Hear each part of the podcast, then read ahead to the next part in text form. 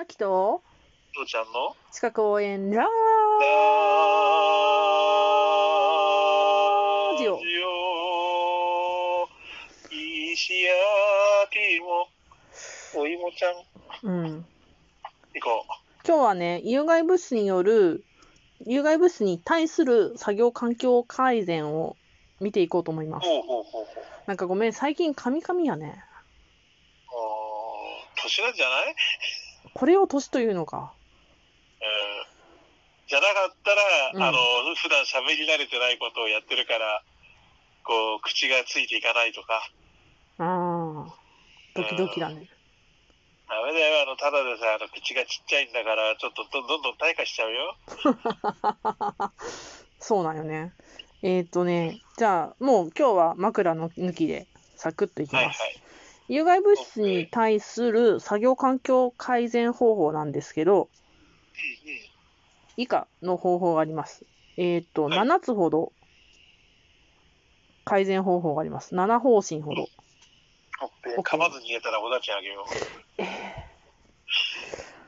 う 1、有害物質の製造使用の中止。有害性の少ない物質へ変換。2、生産工程、作業方法の改良による有害物質の発散の防止。うんうんうんうん3、有害物質を取り扱う設備等の機密化、自動化。4、有害物質を取り扱う生産工程の隔離と遠隔操作。うん5、局所排気装置の設置、またはプッシュプル型排気装置の設置。はいはい6、全体換気装置の設置。おすごいじゃん頑張れな7、作業高度、作業方法、作業工程の改善ですね。おすごいじゃんすごいじゃんやればやれるじゃん 昔さ、ほら、なんかいろいろ、あの、作業環境の改善とかでやったじゃん。まずはその物質を使わないようにすることを検討する。代替品はないかとか、毒性が少ないものに変えれないかとか。で、その次にそれだったら、それ、それを使わなければならないんだったら、作業方法、生産工程を改善しよう。えっと飛散しないように、飛び散らないように湿式にするとか。大きいところからやっていくんだってそうそうそうそだから部屋の改善とか方法の改善とかう。で、多分ねあの、やるとしたら、あの、物の改善が一番と思うよ。優先が高いと思うよ。だってそのものを使わないのに越したことないじゃん。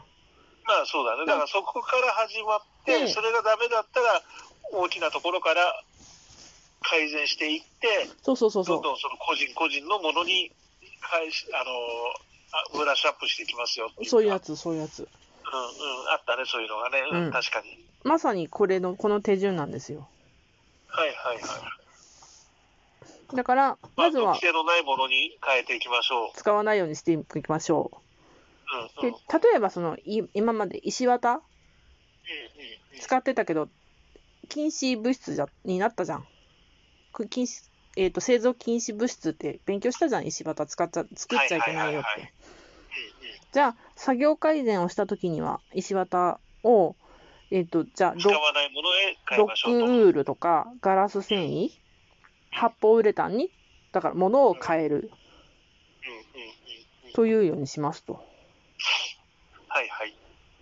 で、じゃあ、有害物質の発、有害物質を発散するのを防止する、湿式にするって言ったら、例えば粉塵作業で、その水をまいて、湿式にして、発散を抑えますと。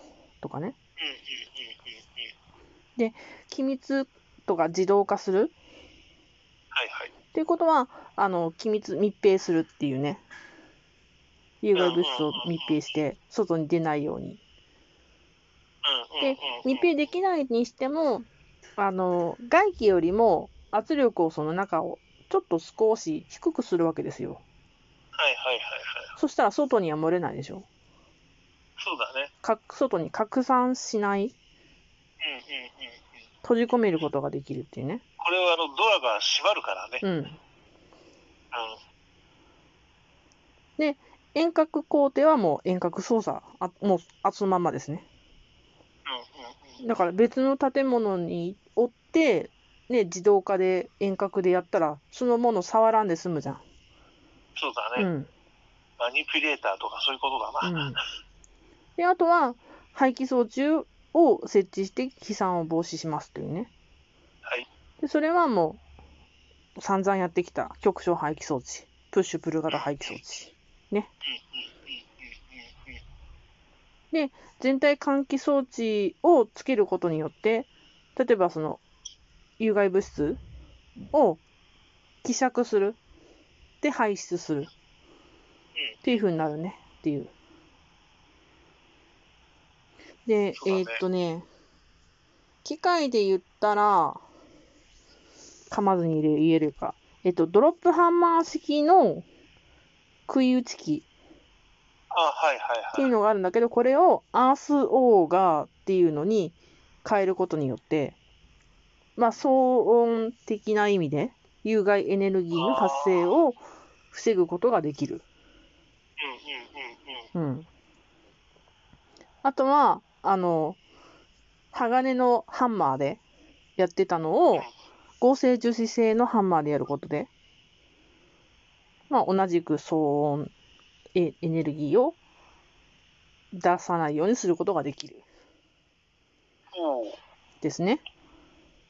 はいはいはいはい。であとは、有害エネルギーを隔離するのにさ、うんうん。えーっと、鉄製から、例えば鉛製にすることによって、アルファ線とか、そうそうそうそううそうそう、まさにやっていたそれですよ。うんうんうんうんうん。そっか。うんうんうんうん。うん。そんなこんなで。あとは、その、やっぱ騒音とかそっちの方になるけど、うんあの、壁とかに反射して、エネルギーを吸収させるっていうのを、その、まあ、窓とか壁とかを、そのガラス製じゃなくって、コンクリートパネルとか、穴あきボードとか、吸、吸、あ、吸音だよね。そうだね。これは開局を利用するんだね。そうそうそうそ穴あきはう。うね。ん。そういうこともできるようになりますと。そうだね。うん。音は複雑だからね。そうなんよね。うん。いや、よくよくわかるんだけどね。うん。まあ、自分はぜ全く専門じゃないから、あの、アースウォーガーっていうのは名前聞いただけだから、あれどんなだったっけなって思っちゃったけど。そうね。今調べようかって言ったらあれやな。今調べるから、ちょっと繋いでて30秒ぐらい。何をすだげばいいんだよ。そういうのは事前に言っとけっちゃ。いや、まさかちょっとアースオーガーでし、あの、うん、いや、だから繋ぐとね、思ってなかったからさ。そうだね、ドロップハンマー式っていうくらいだから、これなんだろう、あの、挫折式のやつなのかね。えっとね、ウィキペディア先生によると、あの、削岩に用いる機械の一つで、うん。うん、あの、ドリルみたいな感じ。ぐるぐると螺旋しぱそれかた、うん、あの、要はトンネル掘ったり何かするやつだ。うんうん。はいはいはいはい。だから、あの、だからルを、あの、一生懸命杭打ち機でガンガンガンガン崩して、やっていくんじゃなくて、ああ、そうだって、あの、い一気にガンガン、あの、開けていくやつだね。うん、はいはい。やっぱそれだね。うん。納得した。で、あの、杭打ち機に比べて、うん。えっと、まあ、特に、あの、エンジン、あ、ごめん、エンジン式、油圧式に分かれるらしいんだけど、うん、うん。無振動、低騒音、はいはいはいはい。えーっまあ、と、少なくとも人がガチャガチャ歌わなくて済むってことは、これ楽だよね。ああ、うん、ごめんね、そうだね。機械うん任せでできるからね。そうそうう。そんな感じで、まあ、うん有害エネルギー的にも、だから騒音っていう有害エネルギーを。防ぐこともできるし、まあ、現場の作業もしやすくなってるはず。そうだね。うんうんうんうんうん。なんかね、すごくよくわかるのが多かったよ、今回は。やばいね、うんなんかちょっと、今日みたいなパッと調べるような日が来るとは思わなかったよ。そうだね。うん。いや、でも、こういうのを見てると、やっぱりあの、原子力ってのは難しいなと思うね。そうね。あの、だから、なんだっけ、あの、水力とかさ、火力とかに比べてさ、うん。あの、公害が一番少ないんだけれどうんさ、うん。あの、うまく稼働してるときはね、うん。でもうその稼働した後のその何、いわゆる燃えかすとかそういうやつの処理とか、うん。事故った時のその影響から言ったら、ものすごい公害になるわけじゃん。うんうんうんうん。だから、どっちに転換するべきかって、単純にその、考えたら本当難しいなと思う、あれは。あうんあ。まあ、どうなるんだろうね。単純にその同じ電力を発揮あの何発電するための、うん。その何にだあのかかるその公公害の量っていうかさ、騒音だったり、その公害だったり、うんうん。考えたら火力、水力なんか最低だからね。うんうんうんうん。うんあのこうその電力に対するそのやつは原子力の比じゃないからね。うんうん。原子力がきちんと動いてればの話だけれど。うんうんうんうんうんあーで、その、きちんと動いたにしても、その最後の廃核廃棄物ってのをどうするのっていうのを考えなきゃの話だけど。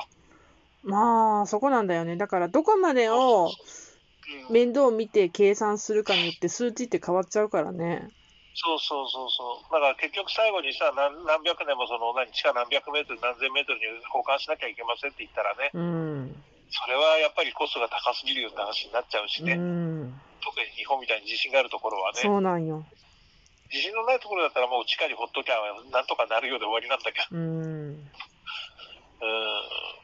海外なんかそんなもんじゃんあのスイスだのそうらしいねやっぱ地盤が硬いんだろうなと思って。そうそうそうそうそうそういうところだったら安心なんだろううけどね、ん。うんいやでもそれ以外まあだから原子力とか関係なしに考えたらこれは今回のはすごくよくわかりましたはい。じゃあ今日は作業環境改善でした。